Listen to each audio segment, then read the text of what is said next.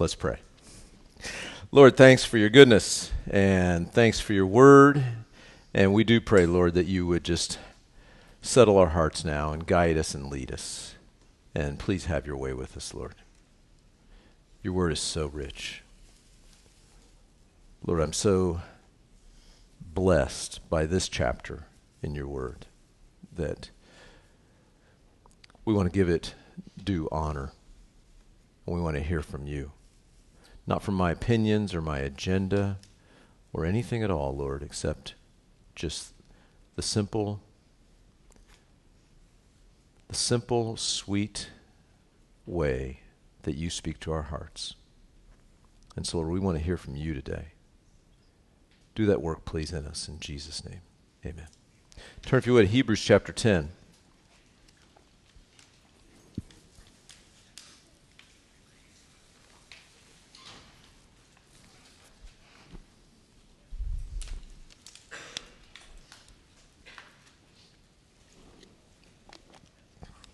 The Christian life,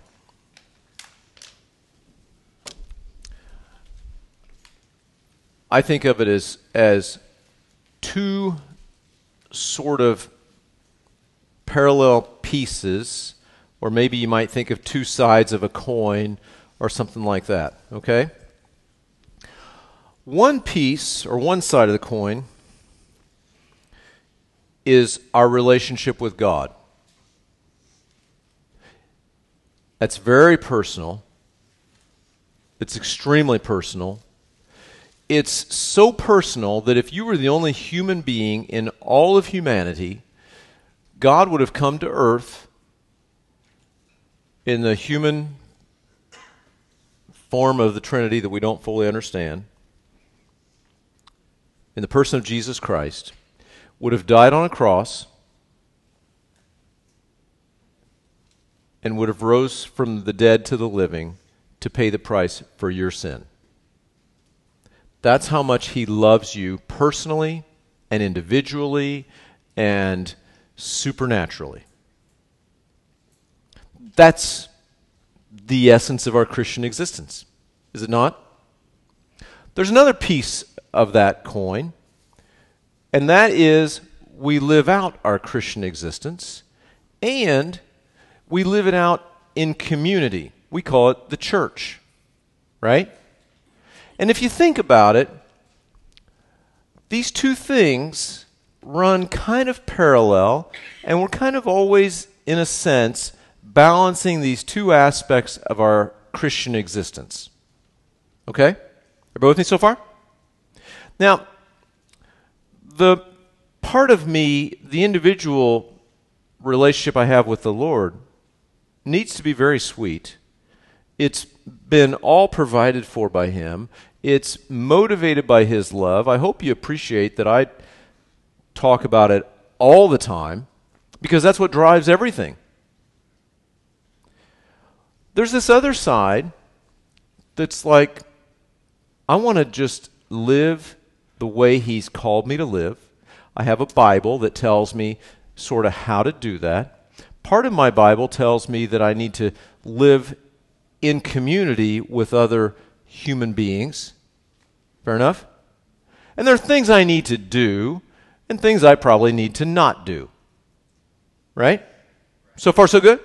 Thanks, Nate. Appreciate that.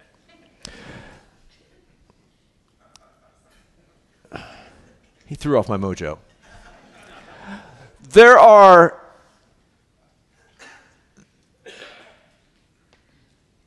are movies that I might watch or not watch. Fair enough? There's music that when I was growing up, my dad said, you know, I don't like that music. Right? And there's a whole Christian thing. Here's what I want us to catch. It is very possible, and I would even say common, to live out this whole Christian thing being completely oblivious to the personal part. Is that fair? And what I just described is religion, right?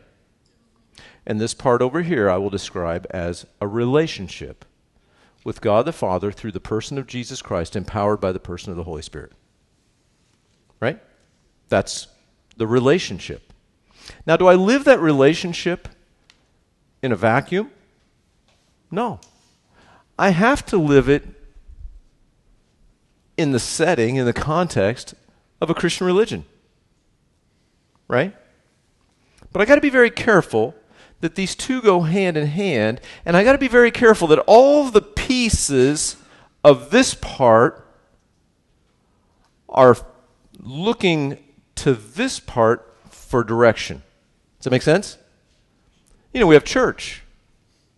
You might tell your friends, I'm a Christian. They say, well, what does that mean? It means I go to church. Okay, now you're automatically talking about this side of the equation, right? I mean, is that a wrong answer?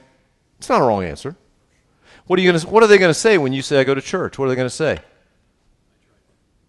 They might say I tried that. They might say, what kind of church? Right? Because they want to know if you're one of them or one of them, both of which are weird, right? And they're trying to sort of size you up.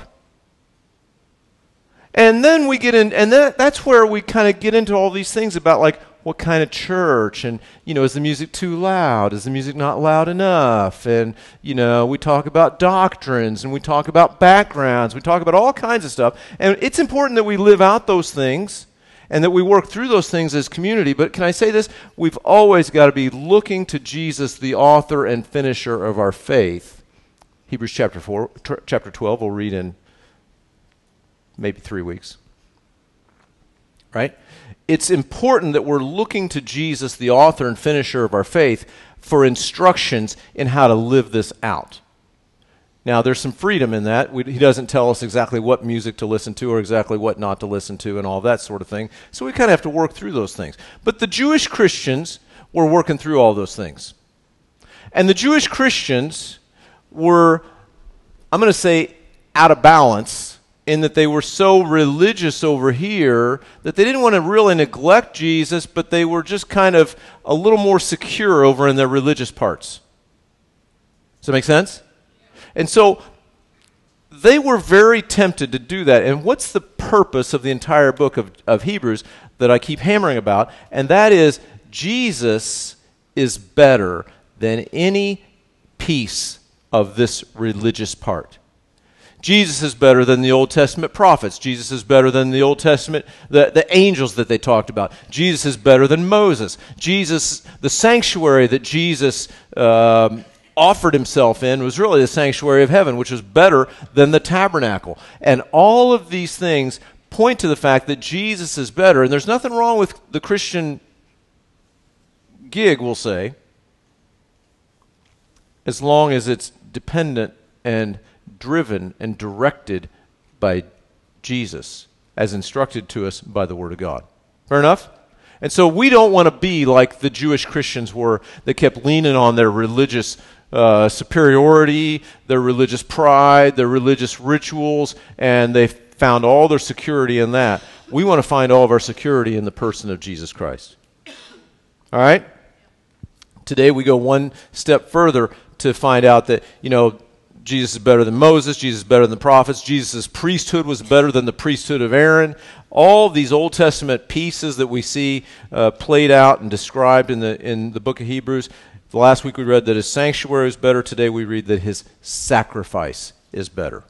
You know, the Jewish law, their version of sort of this, if you will. The Jewish law had sacrifices for sin. Jesus himself is the ultimate sacrifice for sin.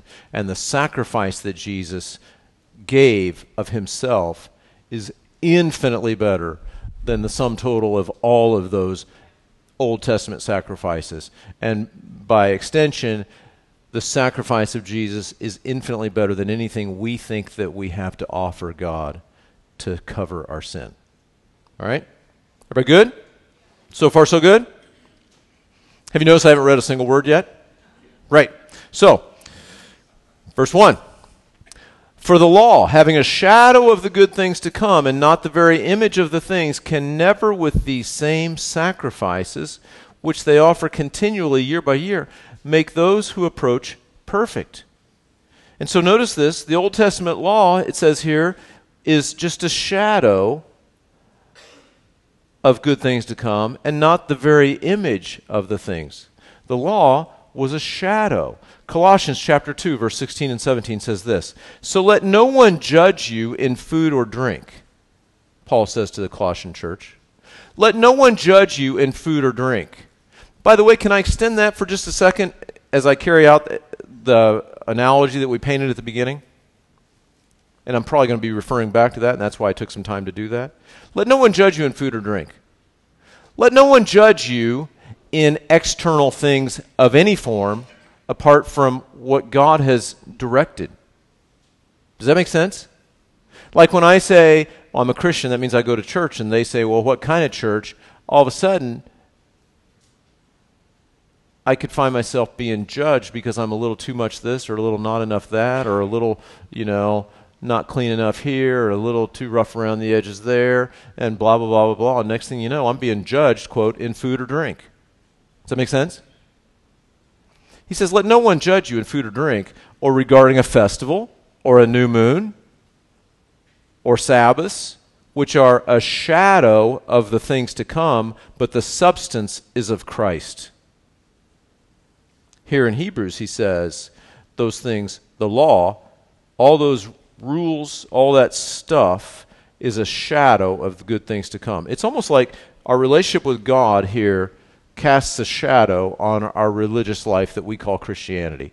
And there's nothing wrong with that, but that's not the substance. That's not the substance. It always points us back to the reality, and that is Jesus. Okay?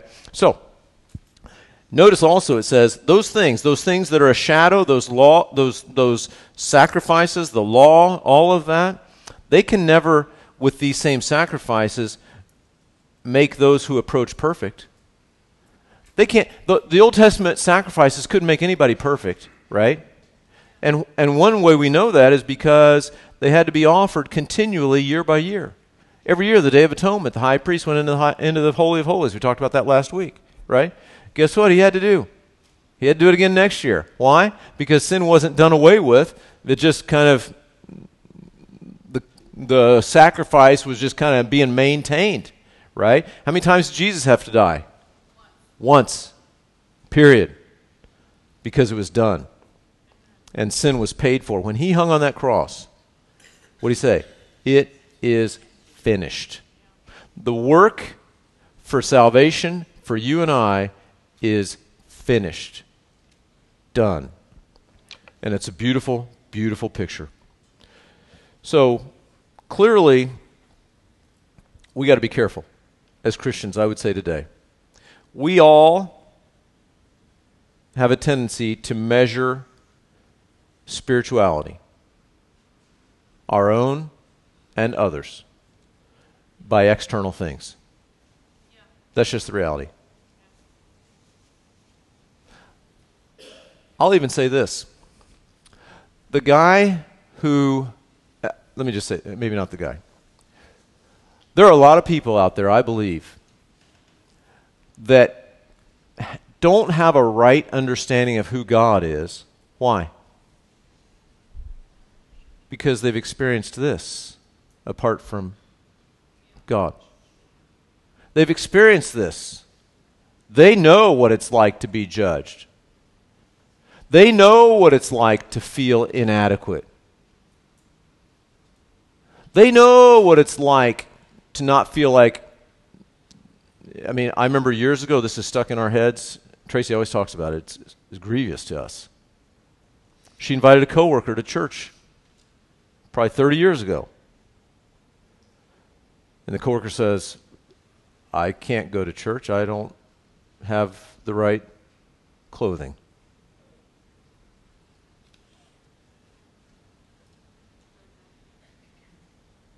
Chew on that for a minute.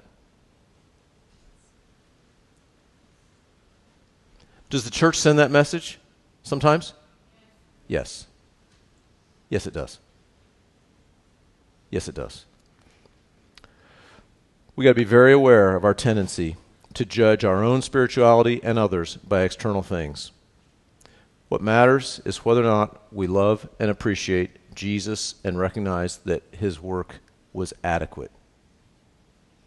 And then, because we recognize that, we live lives that say, wow, that's amazing. I want to live a life that says thanks. I want to, you know what? All of a sudden, the more I realize that he's the author and finisher of my faith, the more that I realize that he died on a cross for me, it makes me less likely to do the things that I think would grieve him or say the things that I think would grieve him. It makes me want to invite others to that kind of relationship. It doesn't make me want to invite others into my flavor of Christianity. It makes me want to invite others into fellowship with him. It's huge. It's huge. He says, verse 2, would they not have ceased to be offered? If those sacrifices were adequate, they wouldn't have to be done every year. This is a simple point. For the worshipers, once purified, would have had no more consciousness of sins. They wouldn't have been aware of their sin. But in those sacrifices, there is a reminder of sins every year. Every year that priest went in the Holy of Holies was a reminder that, yep, we messed up again. You ever feel like that? You have this reminder, yep, messed up again. Thank God Jesus took care of all of that. For it was not possible that the blood of bulls and goats could take away sins. We talked about this last week. I'll say it just for the sake of repetition, or if you weren't here last week, it'll be the first time maybe. You know, the whole covering of sin started in the Garden of Eden, right? Adam and Eve sinned. They realized they were sinners, and they sewed together fig leaves, right? To try to cover up their sin. Prior to that, they were naked and not ashamed, it says. But now all of a sudden they're aware of their nakedness, they're aware of their sin, and they're aware of the consequences of their sin, which is their nakedness. And so they took fig leaves and tried to cover themselves up. It's a reasonable thing, right? It was really the first act of religion, trying by man-made efforts to cover up sin. And God in his graciousness killed an innocent animal, or more than one animal, whatever, however that goes, and made them animal skins, so they could cover up their sin. But it never, and that was a point, that was pointing to the fact that, you know, the innocent had to die for the guilty, the innocent animal died for the guilty Adam and Eve, but that wasn't complete. That pointed to a future innocent one who would die for the guilty, and that is Jesus Christ, right? But those animal skins were just sort of, again, a shadow. But the point is, the animal skins covered sin. Jesus removes sin. There's a big difference between covering sin and removing sin. And Jesus removed our sin. It is not possible that the blood of bulls and goats could take away sins. They merely covered it. Verse 5, therefore, when he came into the world, he said, sacrifice and offering you did not desire, but a body you have prepared for me. In burnt offerings and sacrifices for sin, you had no pleasure. Then I said, behold, I have come. In the volume of the book, it is written of me to do your will, O God. And so what do we see here? This is a quote from Psalm 40. And basically, it's a messianic psalm talking about Jesus actually is the sacrifice. And I love this. In the volume of the book, it is written of me to do your will, O God. The volume of the book from Genesis to Revelation is all about Jesus Christ. Is in the volume of the book. The volume of the book is written of me to do your will, O God.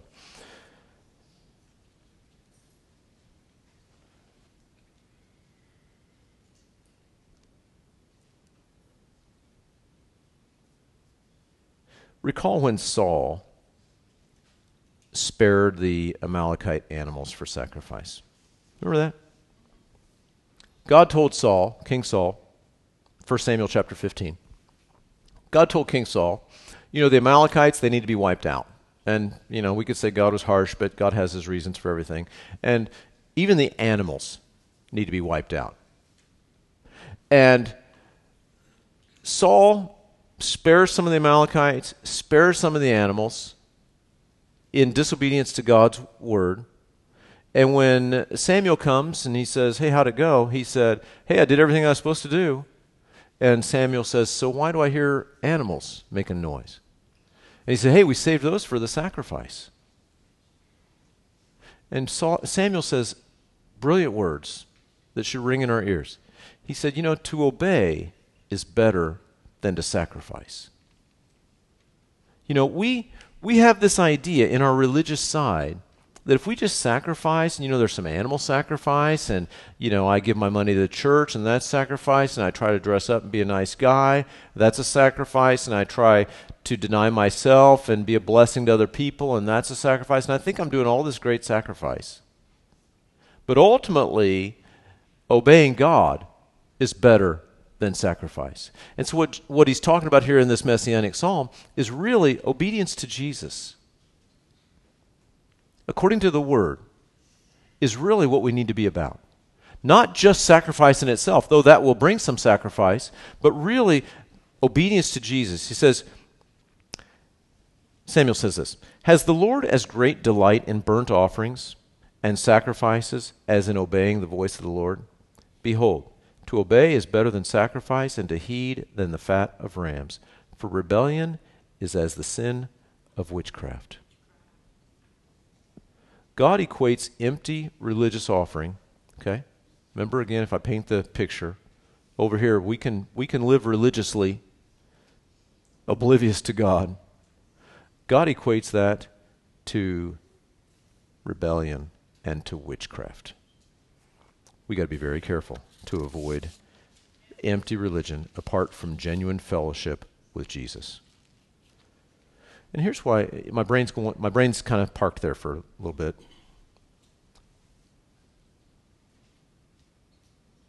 You know, many of us grew up in church. I grew up in church.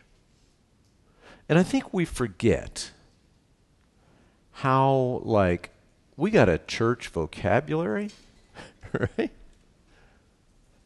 Praise the Lord. Right? You know? We've got a church handshake, we've got a church vocabulary, we've got church music, we got a church thing, we got all of our Christian stuff. And if we live that out apart from just simply obeying the Lord, we're on dangerous ground. And I worry sometimes, I don't worry, I shouldn't say that. I have a concern sometimes that we can be obsessed with, is my flavor of Christianity more spiritual than your flavor of Christianity? And next thing you know, we're a bunch of, like, I forget what species. I'm not an expert on primates, okay?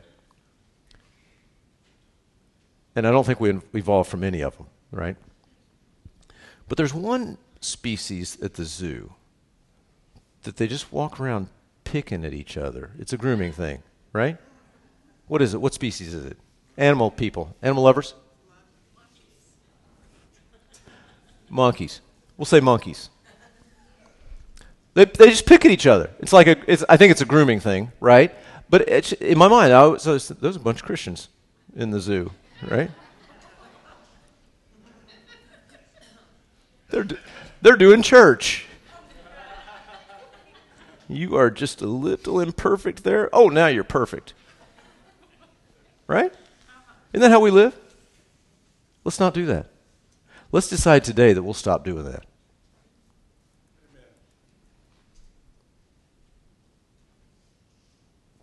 Because we love and appreciate the Lord. And guess what? He died for that person that needs their flea picked out of their ear. Right?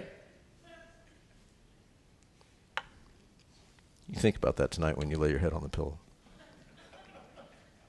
Verse 8, previously saying, sacrifice and offering, burnt offerings and offerings for sin you did not desire, nor had pleasure in them, which are offered according to the law.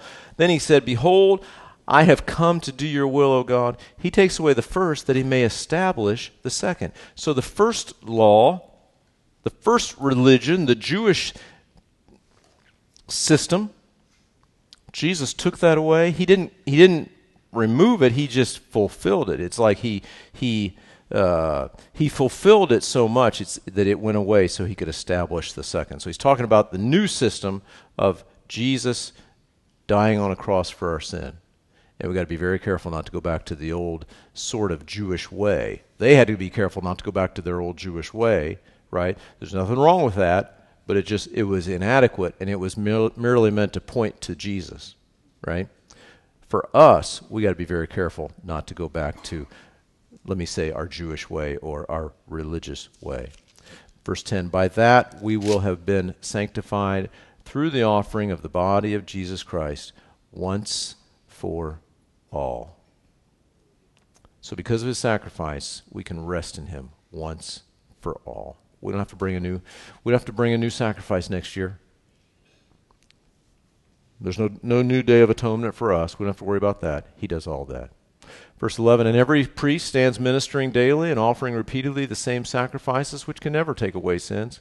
But this man, Jesus, after he had offered one sacrifice for sins forever, sat down at the right hand of God, from that time waiting till his enemies are made his footstool. And so we've talked about this the last, I believe, couple weeks, that once Jesus sacrificed himself, he has sat down at the right hand of God in heaven. So he says that again for repetition. And so again, just a reiteration, you know, his sacrifice replaces those repeated sacrifices that could never really take away sin. They just covered sin and pointed to what would later be his perfect sacrifice. For by one offering, verse 14, by one offering he has perfected forever those who are being sanctified. If you're an underliner, let me just encourage you to underline that verse. By one offering. How many? One. Whose? Jesus's. He has perfected forever. Okay? Any grammar snobs in the room? Okay, one. My wife says one. And he's talking to you. Okay. Has perfected. Past tense, present tense, future tense. Which is it? Past tense. Has perfected. So is there anything yet to be finished? No. Any work for us to do? No. Anything you need to be sweating about? No. In terms of your salvation? No. It's finished, he said. Right? So, for by one offering, he has perfected for how long? Forever. It's been done. It's going to always have been done. Those, who's that referring to? All of us, who, wait a minute, are being sanctified. Past tense, present tense, or future tense? Are. Present. This is our life, right? This is my life. The work has been all done. Keep in mind, God is outside of space and time.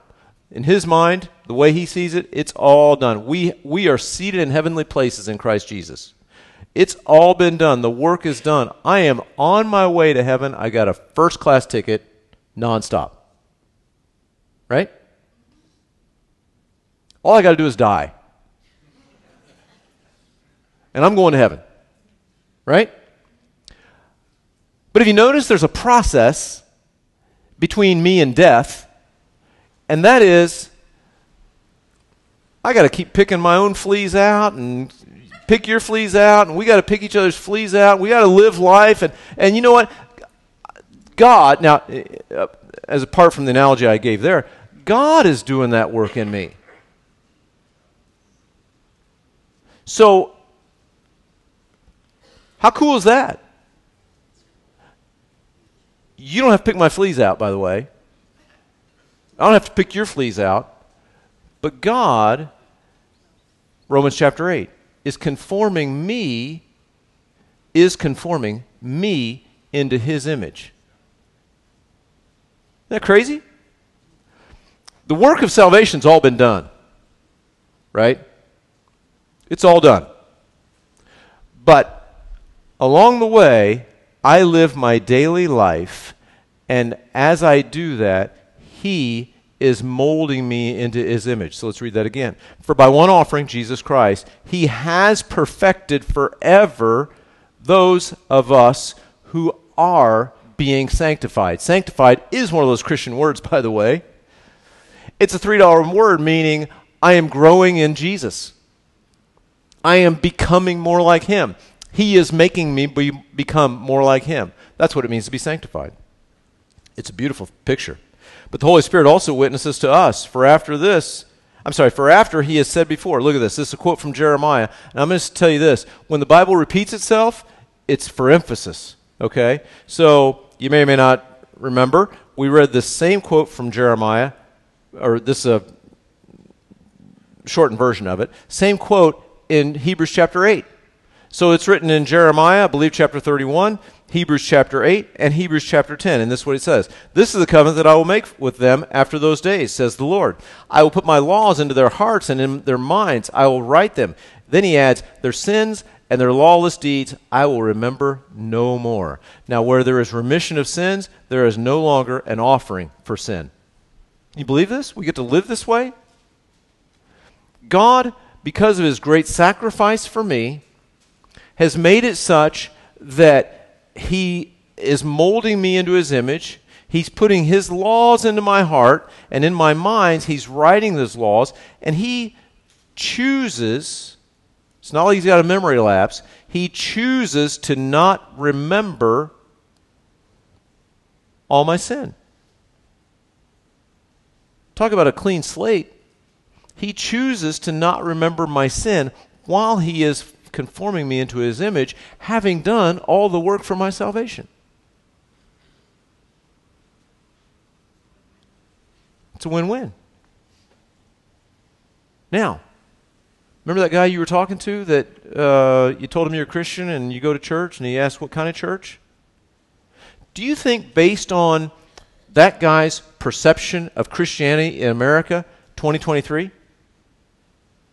do you think he has a good grasp on all of that by looking at God's children and seeing how they interact with one another? No. I don't think so. No. All he knows is that they're, they got certain political leanings and they get excited about some things and they don't get excited about other things. Right? Too often. Not always, but too often. Right? So let's keep in mind that God remembers our sins no more now. Where there's remission of sin, where's remission of these, there's no longer an offering for sin. We don't have to go back and offer animal sacrifices. Verse 19.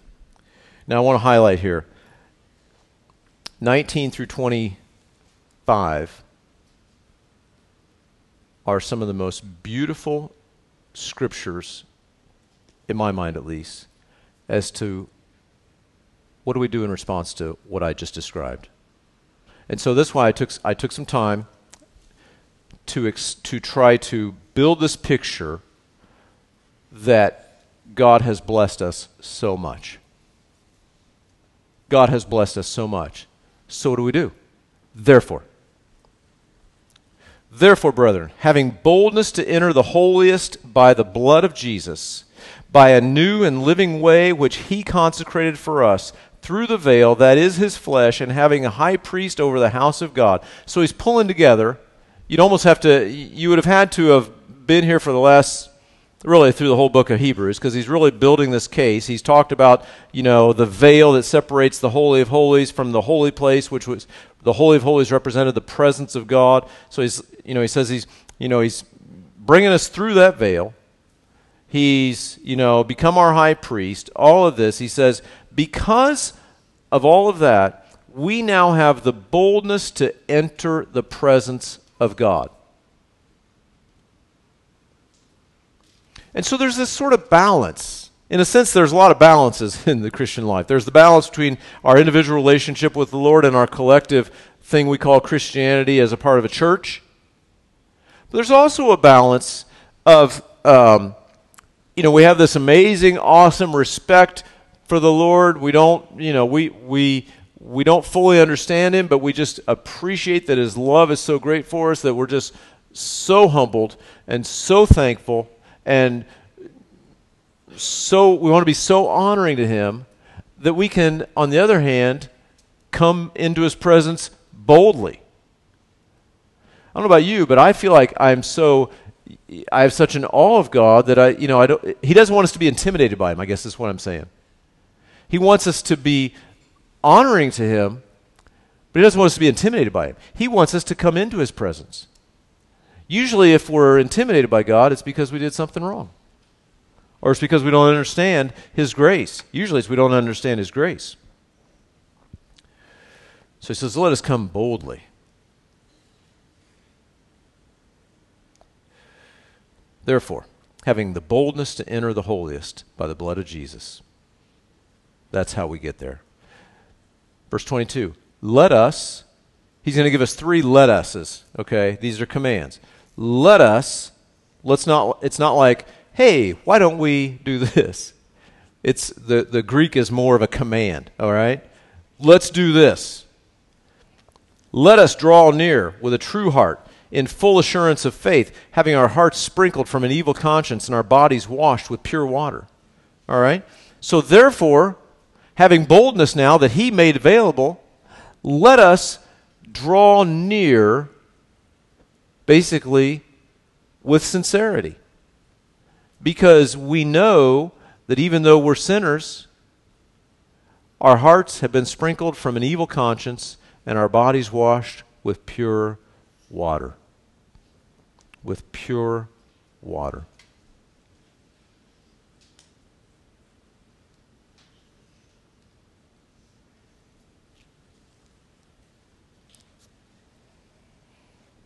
James 4:8 says, draw near to God and he will draw near to you. We can draw near with full assurance of faith because we've been cleansed by Jesus. Isn't that sweet? And the idea here is that he made all that possible and that we don't have to keep offering all these things. Let us draw near with a true heart. Verse 23, what else should we do? Let us hold fast the confession of our hope without wavering, for he who promised is faithful. You know, we're also commanded to hope in Jesus. Now, we've said this before, I'll say it again. There's a hope that we understand in our English language, like I hope my lottery ticket wins, right? I hope this is going to work out. It's a hope, it's like a throwing a dart at the dartboard, right? I hope it sticks, kind of a hope. That's not what he's talking about. What he's talking about is Jesus has done all the work. Therefore, we can put our hope in him. Because the reality is there's a lot of uncertainty in our lives, right? There's a lot of uncertainty in what's going to happen today. There's a lot of uncertainty in geopolitical tension. There's a lot of uncertainty in all kinds of things. There's a lot of uncertainty everywhere we go. And so we can therefore put our hope in Jesus. Not like, hey, I hope this works out. Well, if we live life from a man-made strategy, from a man-made approach, like I hope it works out, then I'm going to have to manipulate the situation to make it all work out. Right? You know, I hope my situation works. I hope this guy's not too mad at me, so I'm going to have to kind of, do this and run interference, and, I hope all my strategy works. Can I tell you this? Way too much Christian life operates by strategy, by human, man-initiated strategy. How much more so would we find peace if we all walked around saying, Jesus died for me, he's going to work it out. Now, I need to be faithful. I need to draw near to him. I need to do what he says. But you know what? At the end of the day, he's done a pretty good job of operating in the world so far, of operating my life, of carrying out what he said he was going to do. He's done a pretty good job of that so far. I'm going to place my hope that he will continue to do that. Philippians chapter 1, verse 6. He who began a good work in you will complete it until the day of Jesus Christ. If you've ever talked to me, and many of you have, about like, hey, I got a situation, you know, I don't know how this is going to work out, I feel like I'm not where I need to be, right? You've probably heard me tell you that verse. He who began a good work in you. Let's just pause there. Who did the work? He. Who began a good work in you? If you're here today, right? You didn't come here today because you thought we were going to pass out $100 bills. Right? Because we're not. You didn't come here today because you thought you missed a turn and you thought this was a casino or that this was some place of great entertainment. You came here today knowing that this is a church. And most of you, maybe all of you, came here today knowing that I bet we're going to read the Bible. And what that means is, I'm going to say, especially in this world that we live in today, I'm going to say the only thing that could motivate you to do that is that God has begun to do a good work. And so I would say, he who has begun a good work in you, and I'm going to go out on a limb and say, if you're here today, he has begun a good work in you. Somehow, he will complete it until the day of Jesus Christ. Now, do we have free will along the way? Yes, somehow, and I don't, you know, but all I know is he who began a good work in you will complete it until the day of Jesus Christ. So you know what I'm going to do? I'm going to put my hope in him. Not in me, not in my strategy. I'm going to put my hope in him. So he says, verse 23, let us hold fast the confession of our hope without wavering. Let's hang on to that hope. Why? Because he who promised is faithful. And let me just say this. Things don't always in life work out like we think they should or like we hope they would. And I get that. There are hard times in this life. But God somehow sees an infinitely bigger picture than we do. And I do know this. Either this word that I read is true or it's false. And there's enough evidence to tell me that it's true that I can stand on the fact that every single word of it is true. Right? And if I can do that, then it stands to reason logically that I can put my hope in him because he who has promised is faithful. He's not going to stop being good to us. He's not going to change his character from what he has been since eternity past. And then finally, verse 24, and let us consider one another in order to stir up love and good works, not forsaking the assembling of ourselves together as is the manner of some, but exhorting one another, and so much the more as you see the day approaching. I like what one guy said. I didn't come up with this on my own. But if you look at verse 22, let us draw near in full assurance of faith. And then verse 23, let us hold fast the confession of our hope. And verse 24, let us draw near in order to stir up love, right? What's Paul tell the Corinthians? These things remain, faith, hope, and love, right? So we live out faith, hope, and love in response to the fact that Jesus died on a cross for us. And that sacrifice was once and for all, and it was adequate for all that we need, right? We can rest in that, and we can live out faith, hope, and love. But let us consider one another in order to stir up love and good works, not forsaking the assembling of ourselves together. You know, that's where this side of the religion is, right? The church, right? We assemble together as a church. Now, consider this. There's a difference between gathering and assembling. Is that fair? When you rake up the leaves this time of year in Indiana. At the end, you got a big pile of leaves, right? Were they gathered or were they assembled? Yeah. They were gathered, right? Into what? A pile, right? And I think of it like this. I think, you know, there's a difference between gathering and assembling. This word is very specific for assembling. If you put together a big pile of Lego pieces, right, you can either gather them into a pile or you can assemble them into something artistic, right?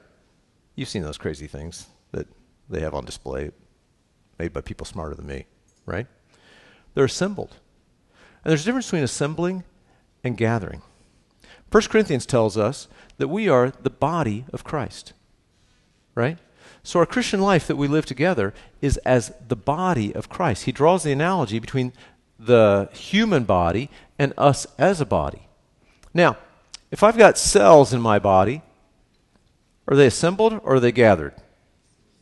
Assembled, right? Divinely assembled, put together by God, knit together in my mother's womb, right? Fearfully and wonderfully made, all of that, right? Assembled. The writer here says, let us consider one another. So think beyond ourselves enough to consider one another, to stir up love and good works, and not forsaking the assembling of ourselves together, as is the matter of some. Can I tell you this? This always sounds a little bit self-serving, because I'm the pastor, right? Like, should the pastor yell at people that they should be at church? Yes. Okay, if you insist. Okay, no, I won't yell at people for being at church. But can I just say this? Let me just say this, because you all came to church. Can I encourage us that when we do come to church, let's come like we're coming to be assembled? You get it? You know, a leaf on its way to a pile just kind of moseys over there, right? What's the big deal? I'm hanging out waiting for the windstorm to carry me to the pile, so I'll help the rake get to the pile. That's how a leaf would get there, right? How would we get there? How should we assemble as a gathering of believers who've been saved by God, the author and finisher of our faith, who offered one sacrifice once and for all? I guess I'll go. They got coffee. Right? Do we do that sometimes? Yeah. Sometimes we do that. Let's go with intention. Let's go with deliberate intention that we are coming together for a purpose as the body of Christ. Why do we make a big deal about that break time that you think goes on way too long? Why do we do that? I like it. Of course you do. We all like it, right? Thank you. I appreciate the affirmation. I need affirmation. Why do we do that? Because that's the time when the body of Christ knits together. Is it not? And that needs to be intentional and deliberate, right? Talk about football later, right? Now we're, you know, during that time, we're intentional. We're assembling. We're not gathering. We're assembling. So he says, let us not neglect that. Don't forsake the assembling of ourselves together, as is the manner of some, but exhorting one another, and so much the more as you see the day approaching. I do promise that we will blow through these last verses because you're nervous. Verse 26, for if we sin willfully after we have received the knowledge of the truth, there no longer remains a sacrifice for sins, but a certain fearful expectation of judgment and fiery indignation which will devour the adversaries. This verse is very worrisome if it's taken out of context.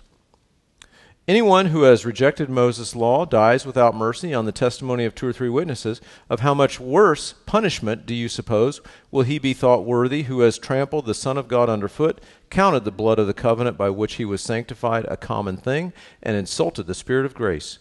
For we know him who said, vengeance is mine, I will repay, says the Lord. And again, the Lord will judge his people. It is a fearful thing to fall into the hands of the living God. So what does this mean? This means, after we've painted the picture that we've painted, and hopefully I've painted it at least somewhat not so blurry, the picture that Jesus Christ died on a cross for me and paid the ultimate sacrifice once and for all. So I don't need to worry about the blood of bulls and goats covering my sin and having to keep doing that all the time. And I don't even have to worry about necessarily my religious fleas that I'm picking out of my ear or picking out of your ear or you're picking out of my ear and all that. I don't even have to worry about that because I'm focused on Jesus. And yes, that does drive some of the things in my life, and that causes me to want to put my faith in him and draw near to him, and it causes me to want to place my hope in him, for he is faithful, and it causes me to want to stir up one another for love and good works because we want to be assembled together. Yes, all those things go together. As I said at the beginning, these are two sides of the same coin, right? But how much, if I could look at the cross, at Jesus hanging on the cross, and say, nah, that's not for me. I think I'm going to go offer lambs and goats again, and bulls. What would he say to that? What would he say to that? He would, again, after I've painted this picture and not at all adequate, okay? But I hope we get the idea. How offensive is that to God? If you were God and you're writing the Bible, okay, and after you gave this great description in your word, and somebody says, you know what? Thanks, but I prefer goats. What kind of language would you use in the Bible? Some pretty harsh words, right? You'd say things like, you know what, if we sin willfully, and that's not if we stumble. That's if I say, no thanks, I recognize what you've done, and I am not interested. If that describes us, then there's no longer a sacrifice for sins because there's no goat in the world that's good enough. There's no bull in the world that's good enough. There's no amount of money you could give to the church that's good enough. And as a matter of fact, it's so offensive to God that it's just like, are you serious? You're trying to just buy your way out of it, right? Again, it's a relationship, right? It's not a list of sacrifices or peace offerings that we're trying to make for God. He's saying, if you turn your back on Jesus, there's no peace offering that's available, right? I used to work with a nurse in my office up in Indianapolis years ago. About once a month, on her desk there was a dozen red roses. Not always on the same day of the month, but usually around about every month or two, there's a dozen red roses on her desk. What's that mean, guys? It means he said or did something stupid. Right? Guys, did you know what I was talking about? Thank you. It means he said or did something stupid. Right? And it kind of got to be, you know, she worked in our office for quite a while, and, you know, I'd walk in. Huh. What did he do? Right? Because I knew he did something stupid. She didn't just go out and buy herself roses on her way to work, right? He didn't buy him because, well, because he cared. He was trying to offer an offering to cover up for what should have been a relationship, right? If we try any offering apart from just simply saying, thank you, Jesus, it's offensive. And he goes on, he says, you know, in the Old Testament, if a guy did that in the Mosaic law, anyone who rejects the Moses law dies without mercy on the testimony of two or three witnesses. Of how much worse punishment do you suppose would it be thought worthy who has trampled, that's a harsh word, trampled the Son of God underfoot and counted the blood of the covenant by which he was sanctified, no big deal, and insulted the Spirit of grace. So are these harsh words? Yeah, they're harsh words. But in context, it helps us understand that this is talking about the guy who recognizes what Jesus did and refuses it and says, I'm going to try some other way. That doesn't fly. But recall the former days in which, after you were illuminated, you endured a great struggle with sufferings, partly while you were made a spectacle both by reproaches and tribulations, and partly while you became companions of those who were so treated. So again, he's just kind of reiterating that, this life is hard. This life is very hard. And there are challenges in this life, and he's not ignoring that. That's our reality. For you had compassion on me in my chains, and joyfully accepted the plundering of your goods, knowing that you have a better and an enduring possession for yourselves in heaven. Therefore, do not cast away your confidence, which has great reward. So basically he's saying, hang in there. Hang in there.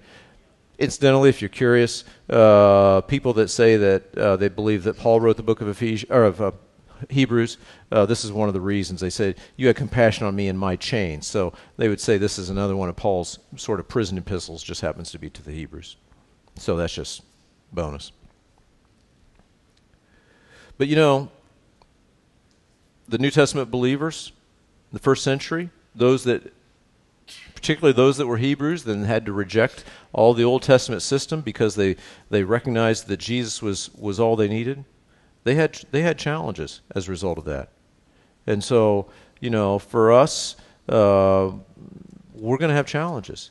But he says, verse 36, you have need of endurance, so that after you have done the will of God, you may receive the promise for yet a little while, and he who is coming will come and not tarry. Now the just shall live by faith, but if anyone draws back, my soul has no pleasure in him. But we are not of those who draw back to perdition, but of those who believe to the saving of the soul. So what do we need? We need endurance. Verse 36, you have need of endurance. Right? Yeah. Hebrews chapter 2 told us we must take heed lest we drift away. Right? We need to keep our focus on Jesus, not on our religious thing. And the order is critical. We do some religious things, all right? We try to be nice. We try to live godly lives. We try to be honorable. But we do it in response to what Jesus has already done. We put our faith in him. We draw near to him. We put our hope in him because he's faithful. And we stir up one another to love. We're trying to encourage others, not to get the fleas out of their ears, but to look to Jesus, right? And it makes all the difference in the world. If you look to Jesus and I look to Jesus and we look to him in slightly different ways, we could be okay with that, can't we? I hope we can. I hope we can. There's lots of flavors of Christians. Is that okay? I hope it is. I think when we get to heaven, we're going to find there's lots of flavors of Christians.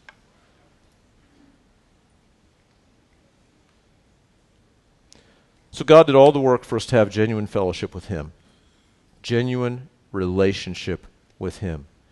Religion, apart from relationship, is offensive.